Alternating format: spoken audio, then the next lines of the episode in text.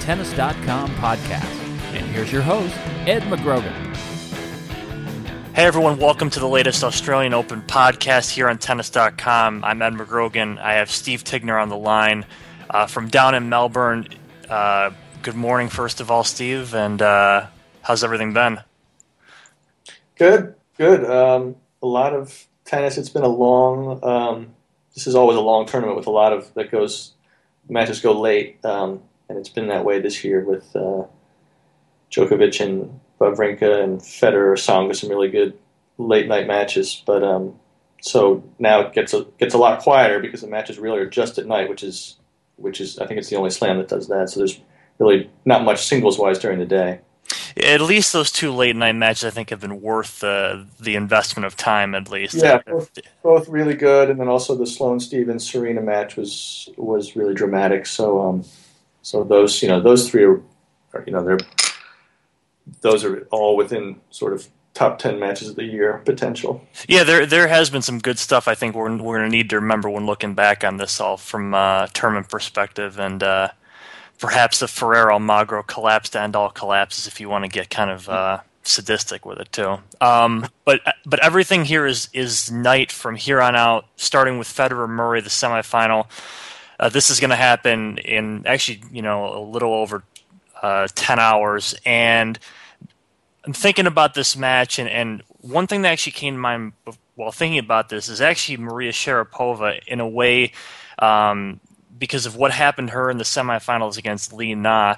Um, I, I kind of looking back on her schedule, and this is all the hindsight 2020 and, and Monday morning quarterback, but you see that, or you notice that she just didn't really have that competition um, just kind of waltzed through the field, losing nine games in five matches. I think some people might make a comparison to Murray about about something like that, in, in, that he has not he he probably has had one of the easiest draws to a Grand Slam semifinal I can ever remember. Um, and uh, you know, Federer, on the other hand, that's a totally different story. He's really gone through all sorts of different challenges. Um, is there any concern about Murray about not having this really uh, test before this really big test against Roger. Yeah, I guess you, you look at these two as having pretty, you know, it's been an opposite situation. Um, Murray has had it easy. Uh, he's played really solid tennis, but at the same time, he doesn't. You don't know. He he doesn't know exactly right now how he's playing against somebody who really challenges him. He hasn't faced that, like you said.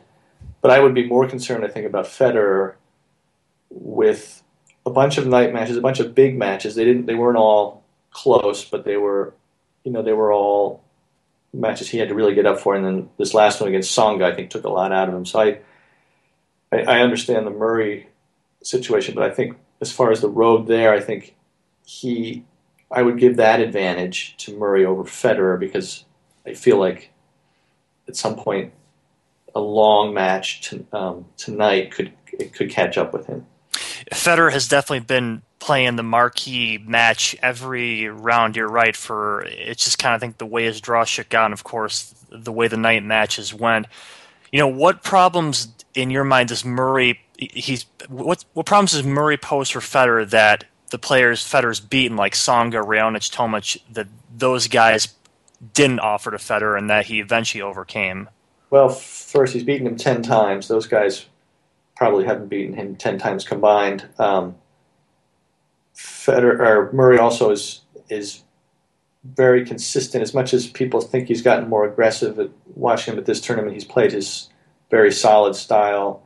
Um, he's in he's in good shape. He seems to be even in better shape, and may have even he's done a lot of physical work this year already. Um, and his you know he'll make Federer stay out there for a long time. If there's any if there's any issue physically with with Federer with um, being tired, Murray will exploit it. And I also think Murray thinks he should win. None of those guys who played Federer before, even Tsonga, by the you know when he, even when he got to a fifth set, you could tell there was some lack of belief. Murray, I think Murray would be really crushed to lose this match.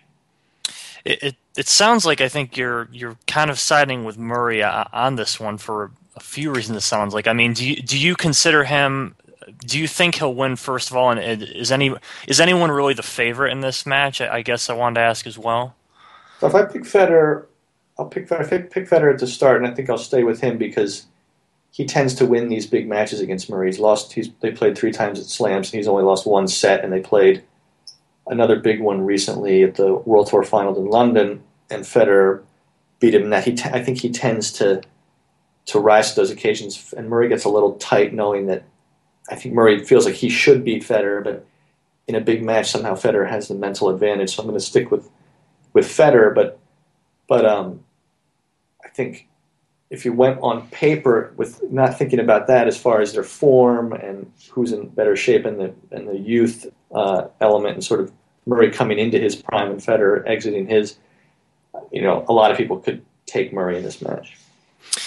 And what do you what are you thinking to expect since you've been in Laver Arena so often? What are you kind of expecting from the crowd? I'm I'm kind of of two minds of this where you almost always get really pro Federer crowds. Um, this is a little different with Murray, I think, having established himself so well over the past year, and and just thinking from a purely uh, ticket buyer's point of view, after last night's just total dud of a semifinal, I'm sure that they want to see some actual good tennis being played. It'll be a Federer crowd. Um, Murray's, I mean, you know, it won't be Murray's no villain, and it won't be 100%. The Australians are are pretty sporting and pretty well behaved crowd once you get rid of the fanatics, um, once all the Australian players are out. But, you know, it's it's still a place that Federer's liked. It's, I think it'll be a standard, you know, sort of typical pro Federer crowd, not over the top.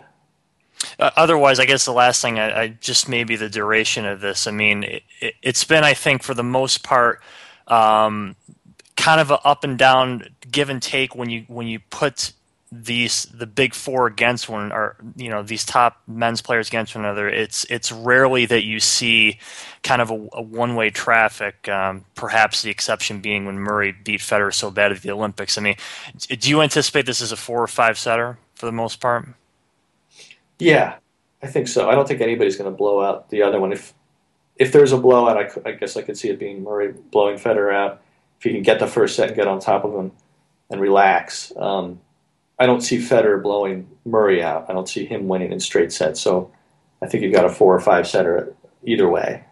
All right. Um, we'll take a look at that, obviously, uh, in great detail tonight. We'll have a live chat during the match. Steve, of course, will be the report. Racket reaction from Pete Bodo back here in the States. Um, that's all on the men's semifinal, the final men's semifinal between Federer and Murray. Thanks for listening. Tennis.com podcast. You've been enjoying Tennis.com's weekly podcast. Thanks for listening. For all the latest news and events, head over to Tennis.com.